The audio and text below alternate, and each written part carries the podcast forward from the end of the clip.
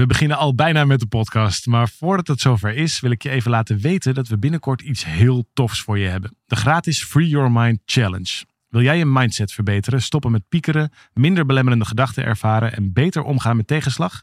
Schrijf je dan in voor deze challenge via www.365dagensuccesvol.nl slash challenge.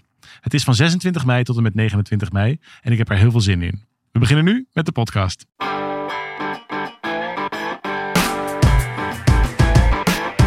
Van harte welkom bij deze podcast van 365 dagen succesvol. Wij zijn David en Arjan en we delen in deze podcast de eye-openers die cruciaal zijn voor een gelukkiger leven. Lieve David en Arjan. Het is weer maandag, hè? dus we, hebben een, uh, Oh ja, we gaan is met- de- meteen to de the point. Oké, Meteen naar de vraag. Een hele lange vraag is het. Dus ik ga proberen om er wat elementen uit te halen en zo snel mogelijk tot de essentie te komen, zodat we de tijd, de rest van deze korte podcast hebben voor het antwoord. Ehm, ik heb een vraag. Mijn moeder van 75 kreeg in 2015 de diagnose Parkinson. Inmiddels vergevorderd stadium en ze woont al een tijdje in een verpleegtehuis. Ze zit in een rolstoel, kan bijna niks meer. Ze herkent ons nog wel goed, maar ze is ook vaak warrig. En een gesprek met haar voeren lukt niet meer vanwege Parkinson-dementie. Mijn vader van 77 heeft nu sinds een jaar een nieuwe vrouw. Hij zegt dat hij er niks aan kan doen, het is hem overkomen. En als ik met hem praat over het huwelijk en tot de dood ons scheidt in goede en slechte tijden, dan zegt hij dat die belofte al zo lang geleden is en dat die mama toch al voor 90% kwijt is. En dat hij, in zijn eentje, dat hij niet in zijn eentje de laatste jaren van zijn leven kan en wil doorbrengen. Het laatste begrijp ik ook. Ik vind het ook fijn dat hij actief wordt met wandelen, koken, sporten. Maar moet dat met een andere vrouw, zolang mijn moeder er nog is? Ondertussen woont en leeft hij het grootste gedeelte van de week bij die andere vrouw, gaat minder vaak naar mijn moeder. En mijn broer en ik vinden dit heel moeilijk. We hebben gezegd dat mama het nooit te weten mag komen. Ze is altijd erg van mijn vader afhankelijk geweest. En mijn vader is alles voor haar. En we denken dat mijn moeder niet meer verder wil als ze dit zou weten. Haar toekomst is al zo somber vanwege haar ziekte, wat ze heel moeilijk vindt. En we willen niet dat dit verdriet er bovenop komt. Daardoor is het contact met mijn vader minder geworden, is het ouderlijk gezin een beetje uit elkaar gevallen. Ik vind het heel lastig dat hij die nieuwe vrouw te pas en te onpas noemt, want hij vindt dat we haar toch gewoon moeten accepteren. Het voelt alsof ik een geheim heb tegenover mijn moeder en dat is voor het eerst in mijn leven. Want we praten altijd heel vaak met elkaar. Ehm, ik vind het moeilijk dat ik afscheid heb moeten nemen van mijn moeder zoals ik haar kende. Maar dat het leven deze twist voor onze familie in petto had, had ik nooit kunnen, had ik nooit kunnen bedenken. En het komt in zo ontzettend veel dingen terug. Mijn ouders waren afgelopen jaar 50 jaar getrouwd, maar dat voelt dan ineens als een bijsmaak. Mijn vader gaat weekendjes of een week weg met een nieuwe dame en die gaat dan niet naar mijn moeder. En zo zijn er nog veel meer voorbeelden waar we moeite mee hebben gehad. We hebben al gesprekken met mijn vader over gehad. We hebben ook aangegeven dat we hem missen. Maar hij lijkt niet te begrijpen hoe het voor ons is en er verandert niks. Hoe kan ik hier nou het beste mee omgaan? Hoe kan ik aankijken tegen het geheim dat ik voel? Hoe kan ik mijn vader meer bij ons leven betrekken zonder elke keer geconfronteerd te worden? Moet ik het dan maar gewoon accepteren? Tussen aanhalingstekens door haar gezet. Ehm, en blij zijn dat mijn vader niet alleen is, want ik, natuurlijk gun ik hem ook geluk. Dus waar ik erg benieuwd naar ben, is hoe jullie naar deze situatie kijken. Groetjes, Karin. Niet haar echte naam, maar voor deze podcast prima genoeg. Dus het is een grote vraag, Daaf. Zo even op de maandagochtend. Nou ja, zeker. Ehm, maar dat kan wel in een heel kort antwoord. Vertel. Maar dat ik niet. ik ga een poging doen. ik ga een poging doen. Voor Karen en alle mensen op de vroege maandagochtend. Ehm, wat ik mezelf altijd afvraag in dit soort situaties is... Is het mijn zaak? Meestal is dat het niet. Nee. Vervolgens kun je jezelf afvragen, is het jouw zaak? Meestal is dat het wel. Ja. En wat je nog kan afvragen, is het Gods zaak? Ja. Is het de zaak van het universum? Is het de zaak van het groter, toeval, het groter grotere, ja, is het, precies. nou, enzovoort. Zoals het regent, dat is niet mijn zaak, is niet jouw zaak. Dat is de zaak van het grotere. Nee, maar ook mijn moeder krijgt Parkinson. Ja. Is dat mijn zaak? Nee, eigenlijk niet. Nee. Ik, heb je, ik heb me natuurlijk toe te verhouden. Ja. Maar het is niet mijn zaak. Nee. Is het mijn moeders zaak? Eigenlijk ook, Ook niet. niet. Nee, want Dit is haar overkomen. dit is haar overkomen. Ja. Zij heeft er niet, niet voor gekozen. En de enige manier om er nog iets aan vrede in te vinden... is om er alsnog voor te kiezen. En Ja. nou, dan weet je al dat, het, dat je er dus niet in eerste instantie zelf hebt gekozen. En dan zou je dus kunnen zeggen... hey, dit is een zaak van het lot. Dit Ja. is een zaak van God. Dit is een zaak van het universum. Hoe je het maar noemt. Dus mijn zaak, jouw zaak of Gods zaak. En nou, vervolgens zou je diezelfde vraag ook kunnen stellen aan de situatie met vader. Vader maakt zijn eigen volwassen keuzes. Ja. Is dat jouw zaak? Nee, Nee, natuurlijk. Nee. Nee. dat is niet jouw zaak. Is dat zijn zaak? Ja, Ja, zou dat hier, in, wel, in- ja. denk in dit geval, dan zou je kunnen zeggen dat is zijn zaak. Is dat zijn, niet alleen zijn goed recht, want wie bepaalt dat dan, maar is dat, nou ja, is dat hoe het leven gaat? Ja. Ja. Dus dat is zijn zaak. En in jouw geval is het misschien zelfs ook wel gewoon Godszaak. Gewoon, ja. zo gaat het leven. Die Ja. vrouw komt ineens ook in jouw leven. Het is gebeurd. Het is gebeurd. Dan vervolgens over de relatie met jouw vader, met je moeder. Ja. Kun je weer hetzelfde doen? Ja. Is dat mijn zaak? Nee. Is het mijn taak als kind om die relatie te redden, te beschermen? Al dat al helemaal niet. want dan ga je niet. staan. Ja, om er dingen van te vinden. Ook niet. Ook niet. Nee. Dus dit is heel. Dit, het klinkt eh, als een soort. eh, ik maak me er vanaf dingetje. Maar als je dit werkelijk toepast. Ja. Dan kom je erachter dat maar heel, heel, heel, heel, heel weinig jouw zaak is. En het interessante is. Dat wat jou werkelijk jouw zaak is. Dat doe je nou net niet. Nee, precies. Exact. En in de tussentijd neem je in de slipstream, ehm, maak je, nee, doordat je op het verkeerde speelveld aan het spelen be- bent, ben je dus de hele tijd met iets aan het bemoeien wat jou niet aangaat. En daardoor maak je ook die relatie kapot. Nou, in ieder geval is het niet behulpzaam. Nee. Ehm, en, en lijkt nu ook het gezin van oorsprong uit elkaar te vallen, zoals Ja. je dat volgens mij beschrijft. Dus dat, en dat komt omdat je je met dingen bemoeit waar je geen invloed op hebt, of die in ieder geval niet van jou zijn. En je je niet bemoeit met dingen wat wel van jou is. Exact. En daarom vond ik dit wel. En nou, dit is in ieder geval het deel van het korte antwoord. Is het mijn zaak, is het jouw zaak of is het Gods zaak? En kijk maar wat allemaal in deze vraag, waar, waar je zeg maar. ehm nou ja, en dank je wel voor de mooie vragen. dat- dit is ontzettend behulpzaam. En ik denk voor veel mensen, het is een heel herkenbare situatie. Hoe moet ik hier nou mee omgaan? Het antwoord is niet. Nee. Je hebt je hier niet toe te verhouden. Je hebt hier alleen één ding wel te doen wat je nu niet doet. En dat is in je eigen liefdestroom te blijven staan Ja. op je eigen plek in het systeem terecht te komen. Dus je bent een kind van je ouders. En wat, wat je ouders met elkaar of niet met elkaar doen. Of met een ander doen. Of whatever, dat is simpelweg niet jouw zaak. Nee, is van hun.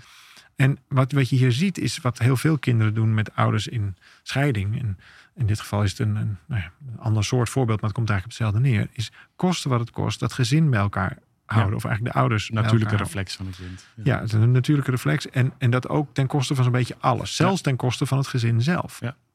En dat komt omdat het kind zich nog identificeert met... ik kan alleen maar bestaan met een vader en een moeder. Ja, je wordt zelf verscheurd, zou je kunnen Ja, zeggen, dus op diep de, niveau. precies. Dus de verwachting die je hebt, die wint het van de realiteit. Ja. En dat komt met de allerhoogste prijs. Ja. Namelijk datgene wat je eigenlijk wel zou willen doen, maar nu niet doet. Ja. Namelijk in de liefdestroom Ja. blijven staan. Dus het verhaal wat hier loopt, is als papa en mama het niet goed met elkaar kunnen vinden, of als papa, papa niet precies doet wat, wat ik verwacht, dan kan er geen liefde Wat hij zijn had moeten doen in mijn wat ogen. je had moeten doen. Ja. Of, nou.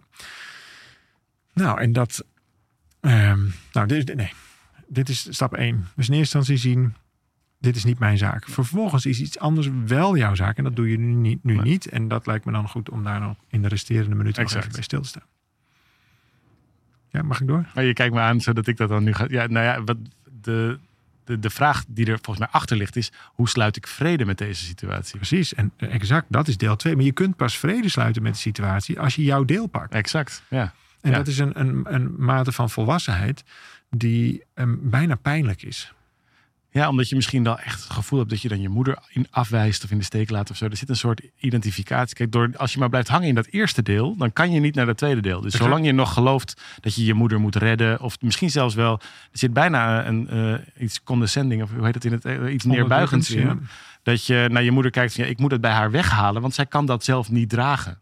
Nou, dan kan je allerlei aanleiding toe hebben vanwege dat het met je moeder niet. eh, niet Het is gewoon jouw zaak niet. Het, maar het doet er niet Het toe. doet er Precies. niet toe. Je hoeft het ook relevant. niet, niet te zeggen, je hoeft het ook niet wel te zeggen. Nee. Je, hoeft het, je moet er gewoon helemaal niks mee, want het is Nee. niet van jou. Nee. Het is iets tussen jouw ouders en wat jouw ouders doen. Dat, is niet, dat gebeurt niet op jouw Niet laag. jouw zaak. Nee. Het, is, het is een zaak van je ouders. En, en zodra je daar boven gaat staan of tussen gaat staan, verlaat je jouw eigen plek in Ja. het systeem. Exact. En dan neem je dus een andere plek aan dan de plek die je van nature bezit. En dat gaat altijd ten koste van de liefdestroom. Ja. Je stapt als het ware uit de liefdestroom. Ja. Het oordeel wint het, de verwachting wint het. Nou, dus de uitnodiging is in deel 1.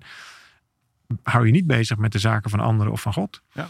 Maar hou je bezig met Het levert namelijk alleen maar pijn en frustratie. ja, op. want dat, dat zorgt dat je, dat noemen ze opstijgen, maar dan sta je eigenlijk op in het systeem. Hè? Dus je, je, je, je, komt, je gaat van de kindplek af, je komt ertussen te staan of erboven te staan. Ja, dan krijg je geheimen, dan krijg je manipulatie. Dan Ja, krijg je precies, allemaal wat er nu aan de hand is. Ja, precies wat aan de hand is. Dus, de- dus, en, en, dus de uitnodiging is, oké, durf ik te zien dat het allemaal niet mijn zaak is?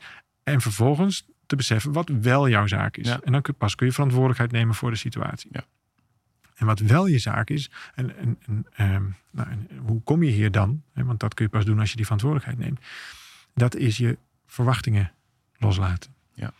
Dus je hebt een verwachting over de situatie. En als ik het zo vrij mag invullen, een kindverwachting over de situatie. Een sprookje eigenlijk. Een sprookje. Ja. je hebt allerlei aannames. Want mama kan dat dan niet. niet dit komt allemaal uit liefde voort, dat begrijp Tuurlijk, ik. Dus tuurlijk. je wil, je wil je moeder beschermen. En die had het al zo zwaar. En die was al dus zo afhankelijk van papa. En die had al dit en dat.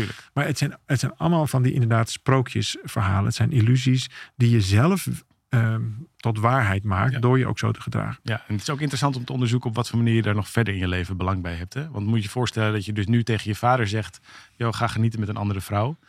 Het is interessant om bij jezelf te ontdekken van hé, hey, wat voor toestemming geef ik daarmee misschien wel aan mijn huidige partner of aan mijn. Dus het is ook, je wil altijd kijken welk belang heb ik nou bij dit, bij dit zo per se willen te verdedigen. Daar zit altijd ook nog iets in voor jezelf. We hebben het hier wel eens eerder gehad over verdedigingsloosheid. En dat, dat, dat, de bron daarvan is eigenlijk oordeelloosheid. Kijk, als je niet meer oordeelt, hoef je ook niet meer te verdedigen. Dan valt er namelijk niks te verdedigen. Nee. In dit geval is het, nou goed, deel 1, het terugnemen van wat wel jouw zaak is. Ja. En dat is precies het enige wat je hier niet doet. Ja. Dat is namelijk, je bent wel verantwoordelijk voor je eigen innerlijke vrede. En dat is duidelijk nu niet aan de hand. En dat met best wel verstrekkende gevolgen. Hoe kom je daar dan vervolgens door te gaan vergeven? En dat is misschien nog wel aardig om in het laatste deel van, van deze podcast vandaag even stil te staan bij een suggestie over hoe je dat zou kunnen doen. Namelijk door, eh, maar laten we dan maar meteen een soort van, van nou ja, het is bijna een halve oefening, maar even stil te staan bij de verwachting die jij hebt van je ouders, of laat maar even heel direct van je vader. En je Ja. vader wordt hier even neergezet als degene die, die eigenlijk ander gedrag zou Ja. moeten De wegloper, vertonen de cheater. Ja. zo, welk oordeel je er ook maar hebt. Eh, en het eerste wat je doet is in- inderdaad gewoon eens een lijstje maken van, ehm, nou, wat je, ook zoals je het nu aan ons hebt geschreven, van wat hij eigenlijk in jouw ogen allemaal niet zo Wat hij verkeerd doet. fijn doet, wat hij eigenlijk anders zou moeten doen. Dus je schrijft gewoon het oordeel op. Ja. In tweede instantie schrijf je daarachter, en dit is eigenlijk het belangrijkste deel van de oefening. Dit is een oefening die komt overigens rechtstreeks uit Miracle Roadmap. Dus dan kun je er maar vast een beetje mee gaan oefenen. Ehm, in eerste instantie bekijk je je eigen oordelen. Net zo eerlijk als je het ons hebt beschreven. In tweede instantie schrijf je achter die oordelen welk verlangen daaronder zat. En dus het, het oordeel is, eh, mijn vader die... ehm, mijn vader gaat vreemd, ik noem maar even, even wat. Mijn vader heeft een andere vrouw. Mijn vader heeft een andere zit. En, en, en het werkelijke oordeel is dat hij daarmee dit en dit en Ja, dit. mijn moeder in de steek laat. mijn moeder in de steek laat. Huwelijk niet. eh, exact. Dit, dit valt toch niet onder 50 huwelijk. Nee. En eh, tot de dood ons scheidt. Wat betekent dat dan? Nou, dat soort oordelen. Ja.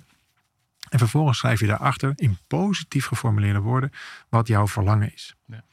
En dat is altijd een, in een persoonlijke relatie. Dus jouw verlangen is dan bijvoorbeeld om je moeder gelukkig te zien. Ja. Of je verlangen is om dit of dit te hebben. Nou, verzin maar, vul maar in. En je, je, je- kijk hoe, hoe, hoe, hoe positiever of hoe krachtiger je dat, dat, hoe helder je dat weet te verzinnen, hoe beter dit werkt. En vervolgens is dan de grote vergevingsoefening is door het beeld van je vader op te roepen, die verwachting uit te spreken. Dat hoef je niet letterlijk te doen, eh, als in naar hem, maar wel naar het beeld van je, Ja. van je vader. En dan zie je dat dat verlangen, dat dat eigenlijk jouw eis over deze situatie is geworden. Dit eis jij van hem. ja, jouw lode last op de, op Ja. de situatie. En dit leg je eigenlijk over de situatie heen. En dat ga je bevrijden. Dus dan zeg je bijvoorbeeld: ehm, ik, ik heb zo van jou verlangd dat je mama gelukkig maakt. En daarmee heb ik zo verlangd dat je mij gelukkig maakt. Ik geef dat nu op. Ja. Ik zie nu dat dat nooit meer hoeft te gebeuren. Zo Je ontslaat jezelf. Zo is het niet gegaan. Zo gaat het nu niet. Je ontslaat jezelf van die verwachting. Ja. Je ontslaat die ander van die verwachting. En daar zit je grootst mogelijke bevrijding. Het is niet zozeer dat deze situatie niet deugt. Het is zo dat jij jouw oordeel over deze situatie ervoor zorgt dat het niet deugt. Ja. Nou, en dat is in de diepte wat vergevingswerk doet. Dat je, eh, dat je heel eerlijk wordt over je eigen verlangens en verwachtingen. Wat moet je dan vervolgens met die verlangens en verwachtingen? Moet je die dan eh, herzien? Of moet je die dan, eh, mag je die dan niet hebben? Absoluut wel. Alleen het heeft geen zin om ze over een situatie heen te leggen waar ze nooit gaan plaatsvinden. Ja. En dan krijg je ineens je eigen levenskracht terug. Want die verlangens en verwachtingen, dat zijn kindverlangens en verwachtingen, die gaan nooit meer daar plaatsvinden. Dus je wordt reëel over de verwachting van een kind. Je wordt eigenlijk reëel over je eigen verleden, zou je Ja. kunnen zeggen. En over de huidige werkelijkheid. En dat breng je dus naar de huidige werkelijkheid. Ja. En wat krijg je daarvoor terug? Je krijgt je eigen diepe verlangens terug. En kun je ze dus gaan inzetten op een plek waar je dat wel voor elkaar Ja. kunt krijgen. Dus wat krijg je terug? Je levenskracht krijg je terug. Daarmee daal je weer in de, in de lijn van, van, van, van een opstelling. Je komt op je kindplek komt weer terug. op je kindplek terug. Je wordt reëel. En je ziet ineens, hé, hey, maar vanaf deze plek kan ik wel de volwassene zijn. Want je bent inmiddels wel gewoon de volwassene. Want ik heb mijn eigen verlangens, mijn eigen, mijn, mijn eigen verwachtingen heb ik weer gewoon Ja. bij mij. Dat hoeft niet meer van papa of mama te komen, waarvan ik altijd dacht vroeger tot en met nu, daar moeten ze vandaan komen. Maar ik kan ze nu zelf inzetten. Ja. Nou, als er dan zo'n mooi verlangen eh, in jouw handen eh, ligt, een verlangen van. Ehm, Ik wil dat het goed gaat met... eh, ja, ik wil, ik wil, ehm, een, ik wil een, een, een, een helderheid in het gezin. Ja. Ik wil eh, dat er iemand voor me is. Ik wil dat het, ik, ver- ik verwacht van dit of dit, verwacht ik. Nou, breng dat in je eigen gezin. Ja. Of eh, breng het, eh, ga, ga vanuit die ehm, liefde, want daar gaat het in de diepte natuurlijk altijd over. Ik wil eigenlijk een garantie op liefde. Ja. Dan, dan, ja, als je die gaat halen op een plek waarvan je zeker weet dat die niet gaat komen, besef je, jij noemde het net al, besef je dat daar eigenlijk je veiligheid dacht. Dat je dacht dat die veiligheid daar lag. Als jij hoopte op de liefde op een plek waarvan je weet dat die er nooit gaat komen, kun je ook nooit aangevallen worden door die liefde. Kun je nooit teleurgesteld worden door die liefde. Nee. Dus het is eigenlijk stiekem heel veilig. Ja, dus als je kijkt vanuit liefde, zie je ook liefde. Absoluut. Dus volgens mij de vraag, als je eenmaal hebt ontdekt, vanaf nu is het mijn eigen stuk, dit is mijn eigen stuk en daar Ja. ga ik mee aan de gang, Ja. dan hoef je jezelf volgens mij nog maar één vraag te stellen en dat is, wat zou liefde doen in deze situatie? Dan kun je die vraag ook pas stellen. En dan komt er iets anders uit dan wat je nu ervaart, denk ik. Ja, en dat zal die hele situatie in één oefening en één klap Veranderen. Totaal veranderen. Ja. Oh, wat is de vriendin van je vader welkom. Tuurlijk. Niet omdat jij er per se goed of slecht vindt, maar omdat ze dan eenmaal gewoon is. Ja. Oh, wat is je moeder ontzettend welkom. Niet omdat ze zielig is of zwak is, maar omdat ze dan nou eenmaal gewoon is. Het Ja. is je moeder. Dus je kunt je ook voor het eerst weer gewoon verhouden tot je moeder. En oh, wat heb jij veel aan je eigen levenskracht. Want die kun je nu eh, gewoon de, de wereld inbrengen. En dan kun je er zelf vorm aan geven. Tada, innerlijke vrede. Ja, precies. Dan val je in de innerlijke vrede. Nou, dat was het lange antwoord. Dus een kort antwoord en een lang antwoord. En daar moet je het mee doen, Karen. Ik hoop dat je er wat aan hebt. En laat het ons vooral weten. Podcast at 365 dagen succesvol.nl. Leuk als je terugpraat op Spotify of op YouTube of waar dan ook. Stel je vragen vooral. En wij zijn er donderdag weer met een eh, iets Oh uitgebreider. ja, dit was. dat had een korte versie geweest. Tot, eh, Tot dan!